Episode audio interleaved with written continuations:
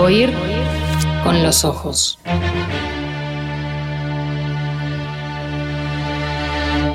Temporada 5. Bajo los efectos de la lectura. Oír con los ojos.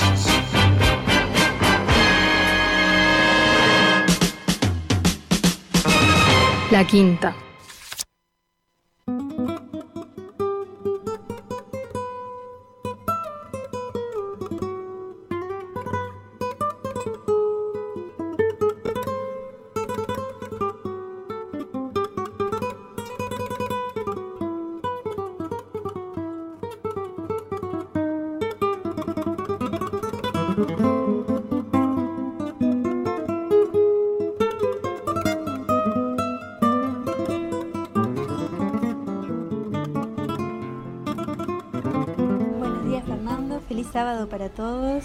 Les hablo aquí desde Las Karamazov. Eh, la idea, o bueno, por lo pronto lo que yo voy a hacer es pasearme por la librería, a agarrar un par de libros que tengamos eh, medio a mano, medio destacados, alguna cosa que haya leído recientemente, alguna cosa que estemos recomendando.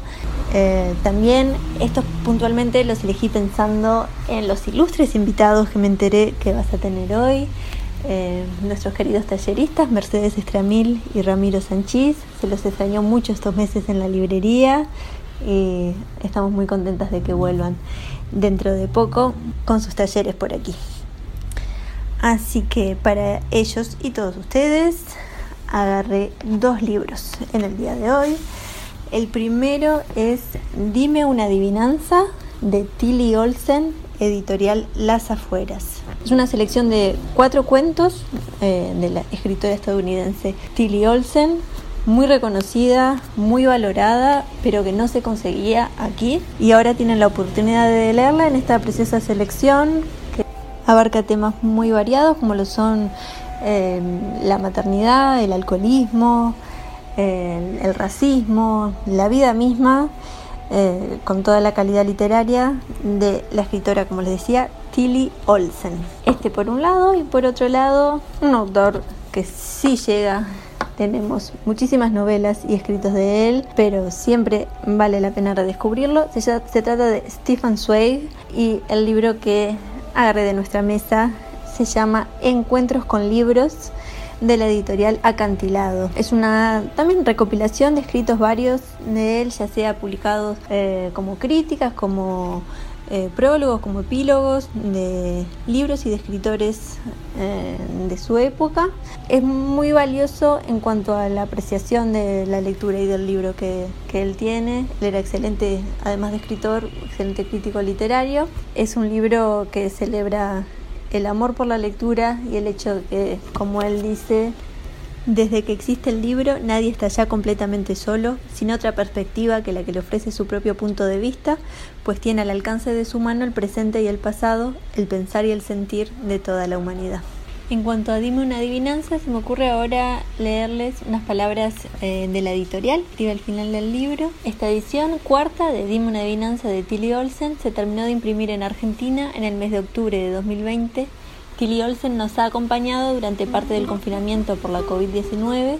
La lectura de su obra, en paralelo a los acontecimientos que hemos vivido, nos han reafirmado la necesidad de poner la vida en el centro y la importancia de los cuidados y los bienes comunes. Los dejo con estas palabras, nos vemos muy pronto allí en la radio y que tengan todos muy buen fin de semana.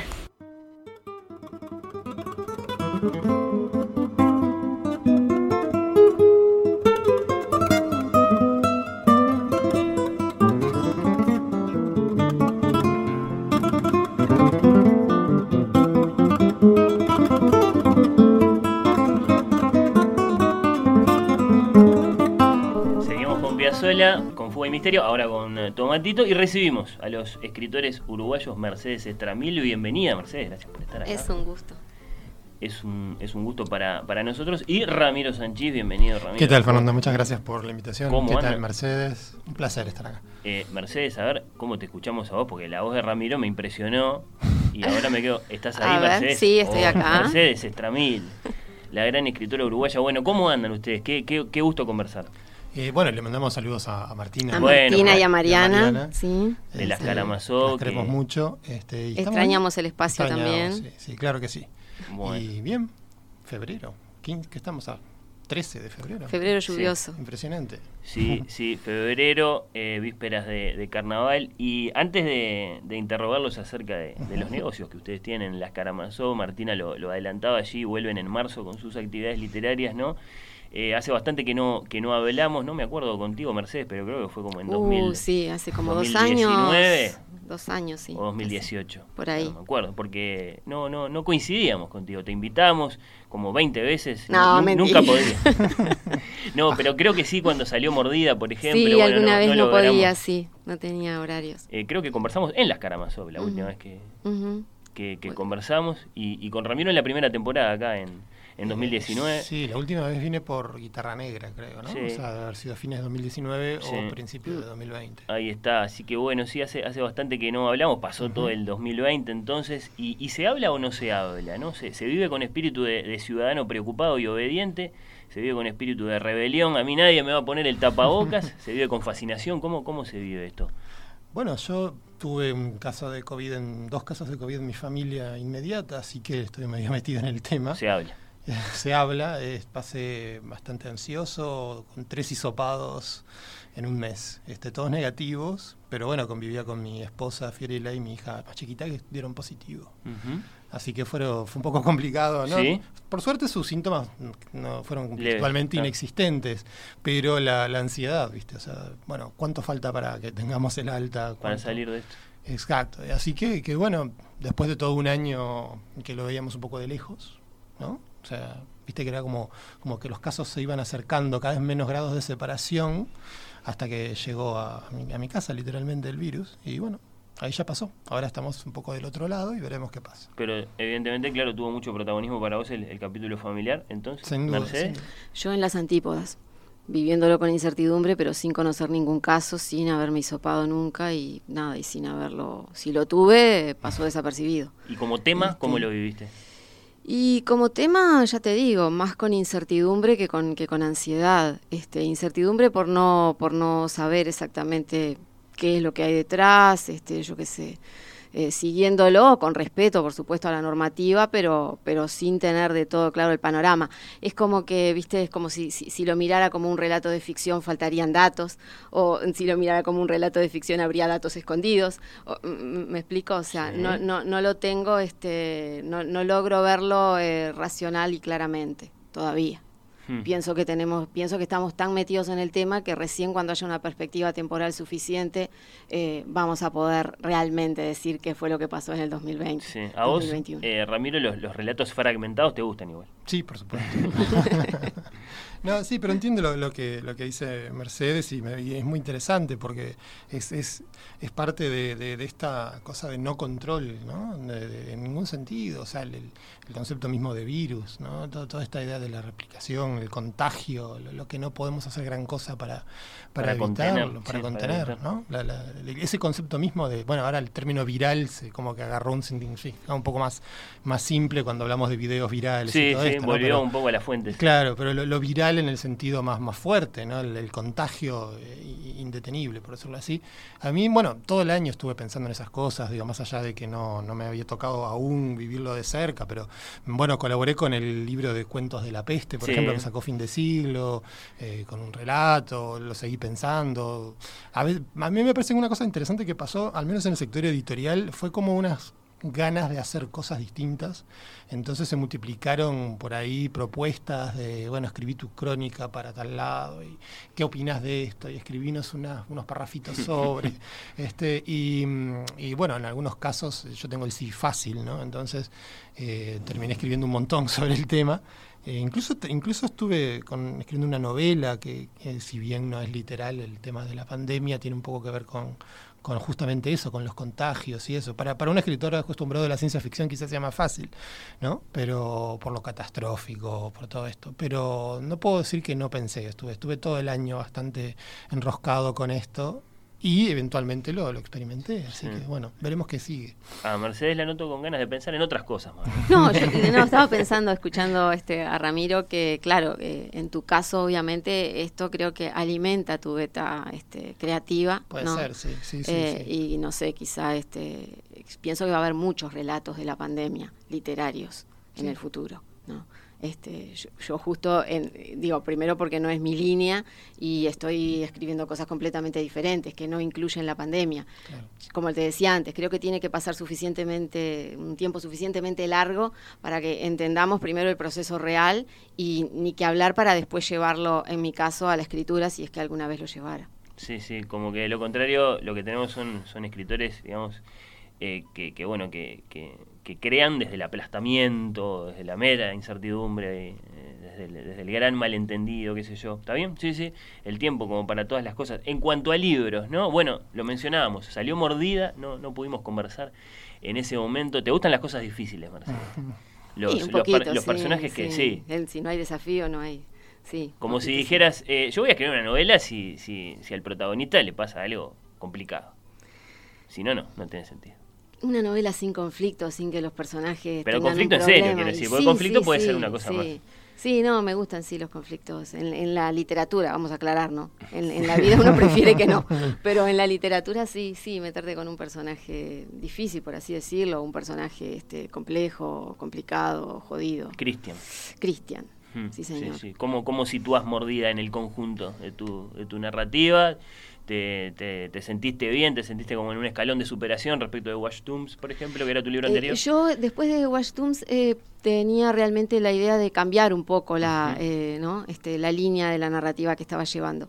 Pero no es fácil salirse de uno mismo y salir de lo que uno este, por naturaleza es y quiere hacer. Entonces siento que de alguna manera mordida, capaz que técnicamente se distanció de libros anteriores por una serie de procedimientos que, que ejecuté en ese libro que en otros no, pero en realidad el, alma del libro creo que sigue, sí, este, lo que ya venía trabajando en Hispania Help, en Irreversible, y, ni que hablar en Wash Bueno, contaste que de hecho estabas escribiendo un cuento y como que de pronto el relato te pidió más y, bueno, empezó a, mandar él, digamos. Estaba escribiendo un cuento sobre los perros del Chuy este, y de repente me di cuenta de que, nada, de que tenía que dejar de lado eso. No es la primera vez que me pasa que empezás a escribir este, una cosa y después vas sintiendo que un personaje va creciendo o que la historia te va reclamando por otro lado y, ta, y, y rompes lo que estabas escribiendo y empezás a escribir otra cosa. Eh, que, es parte del proceso y que, a ver, puede sonar como que, ah, que, que, mal, ¿no? Que perdiste tiempo haciendo una cosa y después tuviste que deshacerla y eso, pero creo que si le buscas la vuelta y le encontrás placer a eso, está, está muy bueno. No sé, Ramiro, ¿qué, qué opinás? Creo que capaz que tu esquema, digamos, de escritura previo, eh, tu preproducción ah. literaria es diferente. No, yo, yo siempre tengo un esquema y nunca lo sigo. O sea, Pero, pero bueno, eh, también termina el, el, peligro que eso ya termina siendo un método. Entonces, este, espero. A mí me gusta el concepto de accidente planificado. o sea, si podés hacer algo para que en algún momento haya un accidente y tengas que ir para otro lado. Este, y, es algo en lo que estoy pensando mucho últimamente también. O sea, este, me parece que, está bueno tratar de, como decís vos, salir de uno mismo. El accidente es la vida. Exacto. la irrupción de algo que no, no, no era lo que vos planeabas o que es lo que vos solés planear, ¿no? literalmente el accidente, lo, lo, que inesperado. Este, pero es difícil, ¿no? y es atractivo porque, digamos, es exterior a uno, a la voluntad de uno. Exactamente. Se presenta como con vida propia, con motor exactamente, propio. Exactamente, Y eso de algún modo es una fuente de, energía o de, mm. vida, por decirlo de una manera, ¿no? Este, si no, una veces tiene la sensación de que termina un poco estancado. Este, pero igual sí concuerdo también en que es difícil salir de uno mismo, como decía Mercedes, este, y, y es difícil pensar pensar desde por qué lado se sale de uno, si se sale para afuera o para adentro. La puerta de salida conduce adentro. Creo que había un cuento de Philip K. Dick que, tenía ese título. Interesante el concepto de accidente planificado como nueva versión del par eh, inspiración-trabajo. Claro. Sí, es, eh, eh, no es mío, ¿no? Es, es, una idea de Brian Eno, pero de hecho Brian Eno tenía un, set de cartas, que eran creo que 99 cartas, que tenían consejitos, como rompe todo, cambia ese personaje, no tengas miedo de, de bajar de resolución. Como el de Quiroga, pero multiplicado por, Eh, ¿por cuánto? son cartas, 99. Entonces Ahí vos sacás una carta y haces lo que esa carta te dice. Se llaman estrategias oblicuas. Este, y, y a mí eso me interesa mucho, digo, mm, sobre todo en lo, en lo teórico, porque eh, mm, hay muchos escritores que han intentado usar sistemas de adivinación o de azar para escribir. El ejemplo quizá más claro, al menos para los fans de la ciencia ficción, es Philip K. Dick, justamente, que hizo una novela con el I Ching. O sea, cada vez que tenía que tomar una decisión con respecto a qué le pasaba a los personajes o lo que fuese, era una novela con muchos personajes además, este, consultaba el I Ching, hacía una interpretación de lo que le daba el, el- el I Ching y con eso escribía la novela. Y él terminó diciendo que la novela la escribió el I Ching. Y eso me parece súper interesante. Es mentira, por supuesto, ¿no? La escribió él. Ah, bueno, ahí está. Es interesante en la medida en que sea mentira. es una es como, como la filosofía de la composición de Poe o, o como Mallarmé cuando hablaba de sus métodos. ¿no? Uno no le cree Dos tremendos mentirosos. Claro, sí. pero tampoco es del todo falso. O sea, hay un, ¿cómo decirlo? Una, una, una, una vocación de, de incorporar algo de eso, aunque sea imposible hacerlo plenamente. Por eso a mí me pasa eso justamente con los planes. Yo intento, es como un tema también que me alivia la ansiedad. Yo quiero tener bastante claro a dónde va mi libro cuando lo estoy escribiendo y después resulta que no va nunca hacia esos lugares. Mm. Y Mercedes, después, del otro lado, en el encuentro con los lectores, ¿cómo te fue? ¿Con mordida? ¿Tuviste buenos Ah, me comentarios? fue bien. ¿Estás tuve- contenta? sí, estoy contenta. Estuve, tuve buenas devoluciones. Eh, los personajes creo que, que calaron. Este, bueno, sobre todo el de Cristian. ¿Lo leyeron Molino. allá en el Chuy el libro? Bueno, eh, yo iba al Chuy eh, antes de escribir el libro. Después de escribir el No libro todavía no, no, no pude ir porque Ah, claro, no vino la pandemia, bueno. vino todo Claro, esto. buena excusa. Y no, tengo una, una excusa muy noble. Este, y no, no, no pude ir, así que no, no tengo idea de si lo leyeron en el Chuy o no, supongo que no. Bueno, bueno, bueno. Eh, en cuanto a las novedades eh, literarias de, de Ramiro, eh, tenemos música, de hecho, para, para ilustrarlas. Daniel, te voy a pedir eh, que pongas la música. Escribiste un libro sobre David Bowie, Escribí bueno, te sacaste David las ganas, digamos. Por supuesto. Y no va a ser el último. Eh, posthumanismo sónico. Exacto. Es, em, O sea, popular el libro de Ramiro. Sí, Este, no, no, espero que no asustar a los potenciales lectores. No, em, todo empezó con una editorial que se llama Años Luz en Argentina, eh, que querían sacar una colección digital de ensayo. Y nos contactaron a, a Carolina Bello y a mí, de Uruguay, y a Enzo Maqueira, que es un escritor argentino. Sí, cómo no. Ahí ha está. pasado Ha por pasado este por- programa. y ha pasado sí, por sí, sí. Montevideo varias veces. Eh, bueno, entonces eh, Carolina y Enzo hicieron como un compilado de artículos que ya habían publicado y si bien esa era la idea básica, yo no lo quise hacer, justo andaba con una idea de hablar de, de, de la influencia, ¿no? el concepto de influencia como en Harold Bloom, pongamos. Qué lindo. Pero hablar de eso, pero desde un lado no tan eh, humanista, por decirlo así. No, no tan desde el sujeto expresivo, lo edípico, ¿no? Todo el lado por el que lo agarra claramente eh, Bloom, sino agarrarlo por un lado más eh, contagio. ¿no? El- el- un texto que te contagia, que vos estás abierto a ese contagio, que, que te cambia, te hace mutar, el escritor que, se, que es influido por otro ya no es el mismo. ¿No? Entonces encontré que en la historia de David Bowie había un caso muy particular, que era la, la relación de David Bowie con Scott Walker, que era un, cantante, es, era un cantante de, de los 60 y de los 70, quien Bowie admiraba mucho, y que básicamente lo imitó varias veces. ¿no? O sea, y, em, Hay una diferencia importante ahí entre, digamos, el contagio consciente y hasta voluntario y el otro, el fatal. Suele ser, eh, suele darse ambas cosas, pueden darse perfectamente ambas cosas. O sea, puede haber algo programático y algo fatal a la vez. Y Bowie eh, creo que él- él experimentó ambas cosas. Él, él, eh, este, mm, empezó haciendo covers de Jacques Brel, el cantante francés, Sí, a claro. través de las versiones de Scott Walker.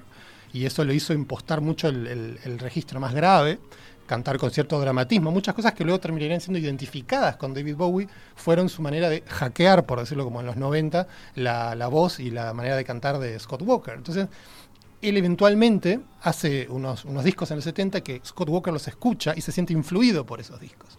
Entonces es un proceso de el influido influye al que lo influyó originalmente. Clon.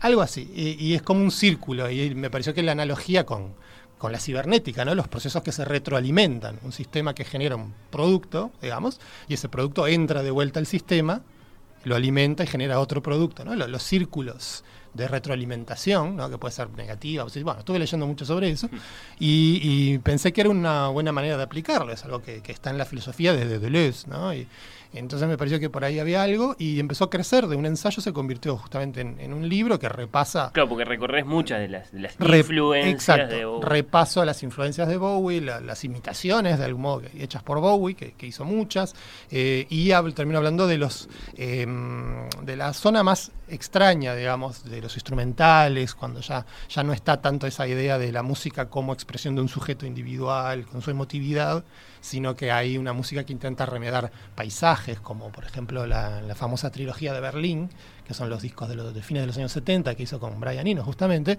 hay todo un intento de hacer eh, equivalentes sonoros, por ejemplo, de la ciudad de Berlín o de ciertos o de Varsovia, por ejemplo, de perdón, eso fue un- eso fui yo pegándole una taza. Este, entonces hay una música que intenta hablar de objetos, no tanto de sujetos. Y bueno, con todo eso fue, fue aglomerándose el libro y en un momento se lo pasé a, a mi editor en España, que es un editor para el que yo suelo traducir filosofía justamente, y le encantó el libro y se dio que salió simultáneamente casi en, en Barcelona, en papel, y en Argentina en digital. O sea, obviamente el más fácil de conseguir es el de digital en Argentina. Este, pero bueno, fue, fue una linda experiencia porque fue una cosa no planeada. Yo tenía básicamente, eh, no sé, cinco o seis planes de libros y de ferias y de cosas para hacer en el 2020 que no sucedió ninguna. Sí, sí, sí. Este, Y este libro que no había sido planeado, que fue una especie de accidente, este, fue el que terminó dándole color al año y estoy muy contento con él, no solo porque, porque me gustó el proceso de escribirlo, sino porque, como bien decías vos, tenía ganas hacía tiempo de escribir sobre David Bowie. Ahí ¿no? está. Eh, curiosos dirigirse a.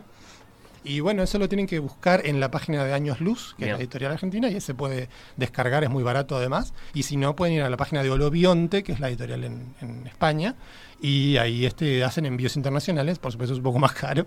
O bueno, buscarme en mis redes, que siempre estoy hablando de esas cosas. Ahí está, ahí está. David Bowie, post-humanismo sónico. Entonces, las novedades literario-musicales de Ramiro Sanchís. Pero bueno, eh, en realidad yo los convoqué porque quiero saber qué negocios tienen en las Karamazov. Vendemos- No medio mafioso eso. Vendemos metanfetamina. Bueno, es que yo no sé, eh, los convoqué para averiguar, para, para interro- interrogarlos al, al respecto. Bueno, no, no, está bien. Taller de Escritura Narrativa 2021 coordinado por Mercedes Estramil.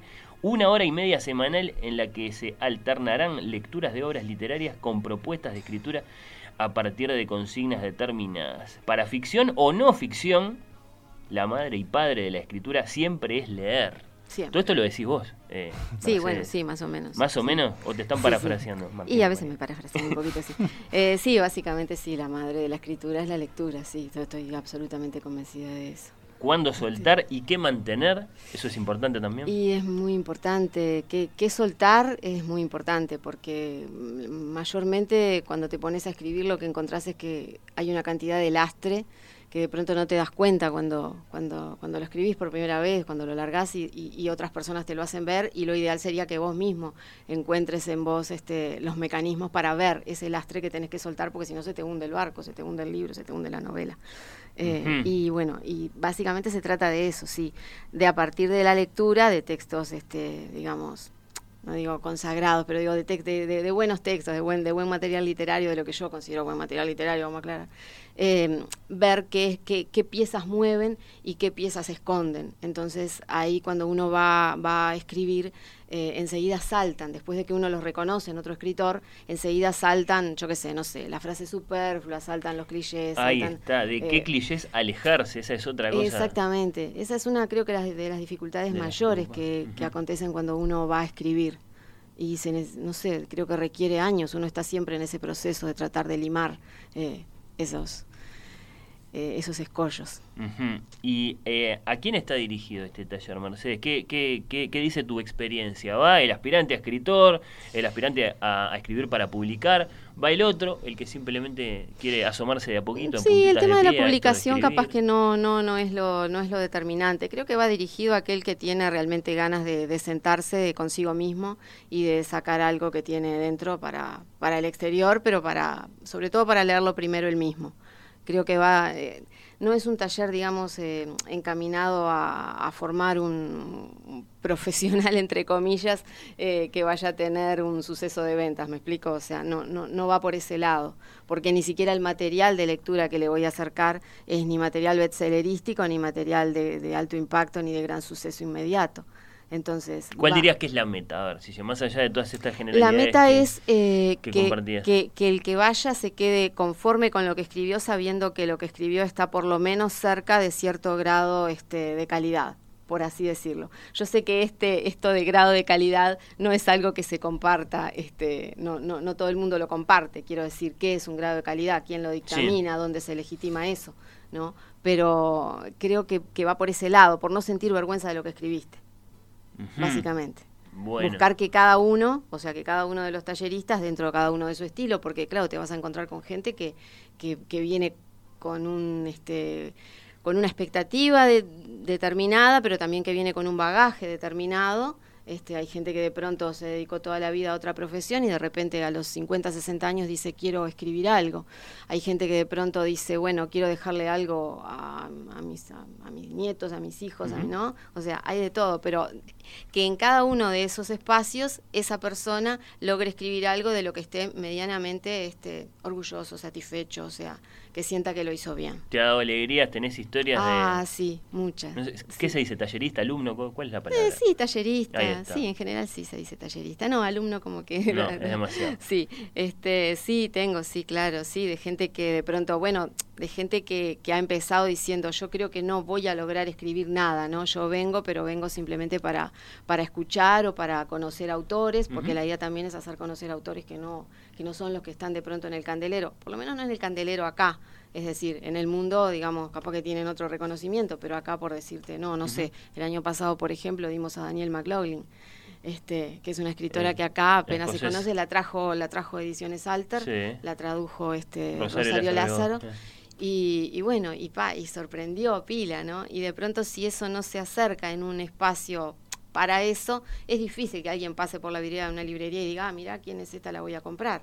Digo, no, no, es, no es de lo que más se promociona. Bueno, preciosa oportunidad entonces de acercarse a la escritura creativa con una escritora mayor de las letras uruguayas como Mercedes, como Mercedes Estramil. Inicio martes 2 de marzo. ¿Todo listo?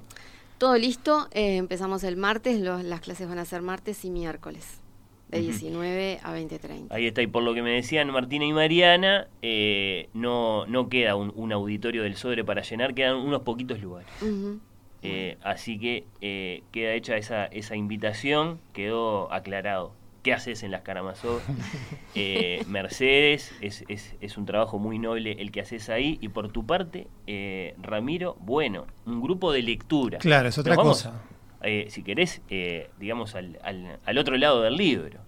sí, aparte ya es algo que hace bastante tiempo que está, que está funcionando y, y mm, si bien la idea es que yo lo coordine. A mí me gusta pensar que cada vez más va teniendo su vida propia y, yo soy simplemente un miembro más de, ese grupo que lee, básicamente un grupo de gente que se reúne para leer. Sí, bueno, vos sabés, Ramiro, de todos modos, más allá de eso muy humilde que, decís, que bueno, eh, vos sos un escritor que produce muchísimo, sos una figura polémica, lo tenés claro, tenés tus críticos, cómo no. Ahora, si hay una imagen... No sabía. vos sabías, Mercedes, que... Para nada, no, recién, me Que a veces dice cosas muy provocativas. ¿En serio? Sí, eh, hace poco dijo en Twitter que los críticos acá, eh, digamos, eh, doblaban en la esquina cómoda de la entrevista por ejemplo. Lo, estoy parafraseando, pero dijiste. incluso se sintió tocado este mismo programa. está linda, ¿eh? Doblaban en la esquina cómoda de la entrevista. ¿Te lo puedo copiar? Bueno, sí, si lo dije yo está bueno. En lugar de reseñar, ¿no? De leer en serio, ¿qué hace? Entrar en el auto y lo entrevistan. Ahí está.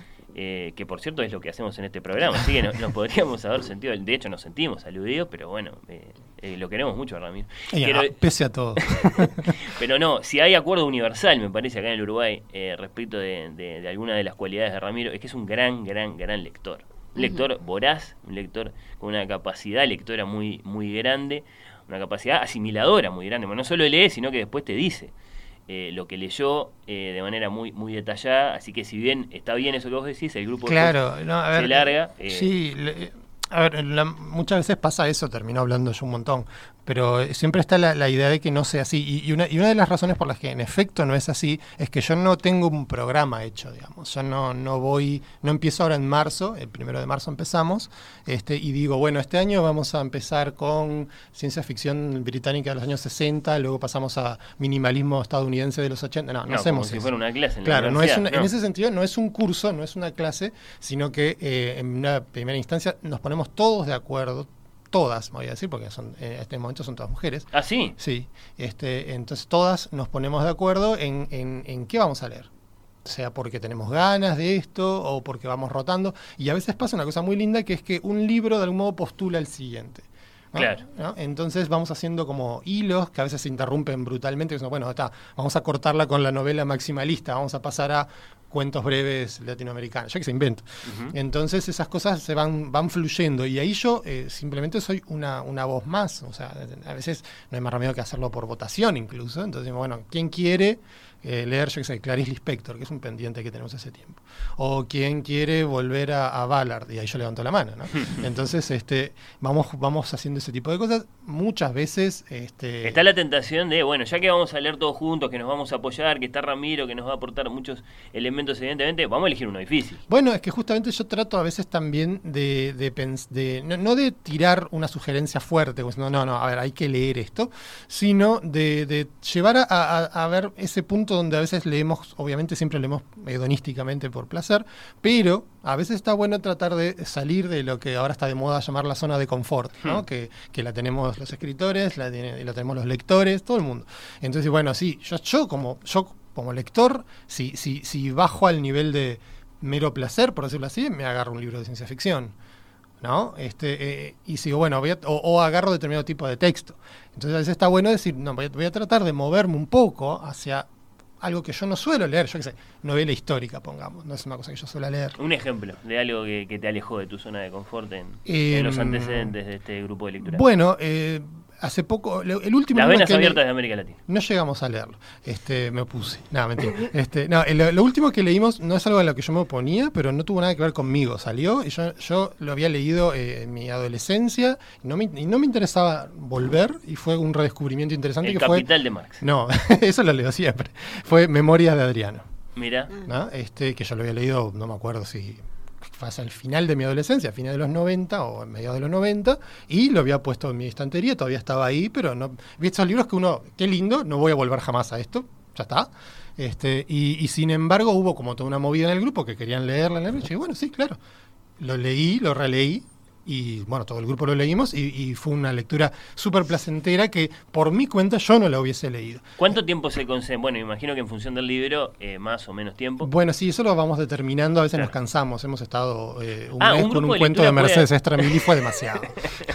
no, mentira, pero sí estuvimos, sí, sí leímos una, eh, leímos Watch Tombs, Sí. que nadie sabe cómo se pronuncia ese título. Sí, Todo el mundo lo dice distinto. Este, y, ¿eh? ¿no? Este, y mm, es como Cthulhu de Lovecraft, nadie sabe cómo se pronuncia. Y, mm, y le invitamos a Mercedes y muy amablemente fue. Ah, qué lindo eso. Y estuvimos charlando. buenísimo. ¿No? Como- Este, yo como- tenía toda una serie de teorías, todo el mundo tenía su- sus hipótesis de lectura y estuvimos barajándolas. Estuvo muy interesante. Como Este, en el Guardián del Centeno, que Holden dice que a, a él le gustan los libros de los que después puede llamar por teléfono al autor. Al autor, bueno, acá, acá estaba Sí, sí, presente. la Mercedes. llamaron a Mercedes. Estuvimos también con Agustina Acevedo Canopa, con Juan Andrés Ferreira. Sie- Siempre tratamos de, de- cuando se puede, y no, no es de la lista de esos que vos decís que son enemigos míos, que no sé quiénes son, cuando no es parte de ese subconjunto, lo, lo- lo invi- los invitamos este, y, y bueno, y charlamos. Es- Está bueno eso de traer al autor de alguna manera, es una cosa que tratamos de hacer siempre. Ahí va. Este, Siempre y- que se puede. Siempre ¿no? que se puede. Eh, y mm, no, y con- puntualmente contestando a tu pregunta, hay libros que demandan mucho más, por supuesto, pero aún así a veces pasa que, que- que sentimos como una suerte de saturación. Todo el mundo tiene un ritmo de lectura distinto. Este, y tiempo para leer diferente, Claro, claro. ¿no? Tenemos eh, eh, eh, integrantes del grupo que, que ya están eh, jubiladas, y otras que trabajan más activamente, y bueno, en fin. Entonces todo el mundo sabe cómo graduar su, su tiempo de lectura y a veces pasa que el libro que una terminó, las otras están recién por la mitad. ¿Y puede pasar que un grupo abandone un libro? eh, abandonamos algo, no me acuerdo qué fue, pero no porque no nos gustara, sino porque mm, ya estaba, queríamos algo distinto y nos pusimos de acuerdo en que no lo abandonábamos como lectores, sino que lo abandonábamos en el grupo. O sea, cada uno siguió leyendo por su cuenta y pero ya no hablamos más de eso, digamos, ¿no? O sea, o, o fue lo que dijeron, lo abandonaron. Lo abandonaron, eh, a todos los efectos lo abandonaron. Y era, por supuesto, Ulises de Joyce. No, es justo, vos es que justamente este, no lo hemos visto en el grupo porque ese fue un libro que yo di en un, en un taller más tipo curso en las Caramazón. Sí, sí, ¿no? Del, de, ese, de ese taller sobrevivieron varias personas, no todas, y algunas de las que sobrevivieron ahora integran el grupo de lectura. Así que de algún modo está, está todo vinculado. Bueno, todos los viernes a partir de... Los lunes, los lunes hay un grupo formado. Pero bueno, todo tiene su, movilidad y se, se abre ahora un viernes, eh, los abre los viernes para eh, formar un grupo nuevo. Todo con Mercedes para su taller de escritura creativa, con Ramiro para su grupo de lectura en Las Karamazov, Rivera 2670 esquina Soca. Mm, bueno, las visitan, las llaman a Martina, a Mariana y solucionan todo. Muy brevemente, antes de despedirlos, eh, no son los únicos, las únicas actividades que están proponiendo ustedes eh, por estos días. Eh, se van de las Caramazó y proponen otra cosa en otro lado. ¿Es así, Mercedes? Sí, en mi caso tengo un taller en mi casa los jueves de 7 a 20, de 19 a 20, 30 que también es un taller, ese es un taller de lectoescritura, va a tener, va de pronto, siempre se extienden un poco más, no sé en tu caso Ramiro, pero en mi caso siempre es una hora y media, ah, partimos de una hora y media, pero en general a veces llegamos a dos horas y depende, ¿no? Depende de lo que, de lo que requiera lo que se está dando justo ese día o yo qué sé, la atención particular de las personas o las ganas de quedarse un rato más o eso. ¿Ahí, contacto? Eh, mi teléfono 093 674724. Perfecto. Y en tu caso, Ramiro, también. Sí, eh, además del grupo de, los grupos de lectura en las Karamazov, estoy empezando en la primera semana de marzo un taller de escritura eh, creativa, digamos, no necesariamente narrativa, veremos, que va a ser en el mercado de los artesanos, ahí en la Plaza Cagancha. Eso va a ser dos horas semanales, de 18 a 20, todos los jueves. Eh, por contacto me, escriben a mí, es Ra Sanchis 78 arroba gmail, o me buscan en, Instagram o en Twitter, que, es bastante fácil contestar ahí. Perfecto. Escritores uruguayos nos visitan acá en Oír con los Ojos Mercedes Estramil, Ramiro Sánchez. Fue un placer recibirlos, conocer lo que hacen. Nos reencontramos en cualquier momento. Muchas gracias. Muchas gracias, Fernando. Un placer.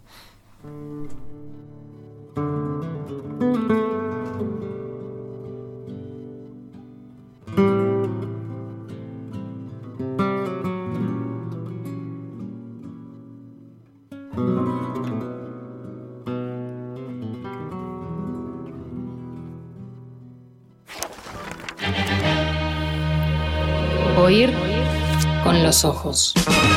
La quinta.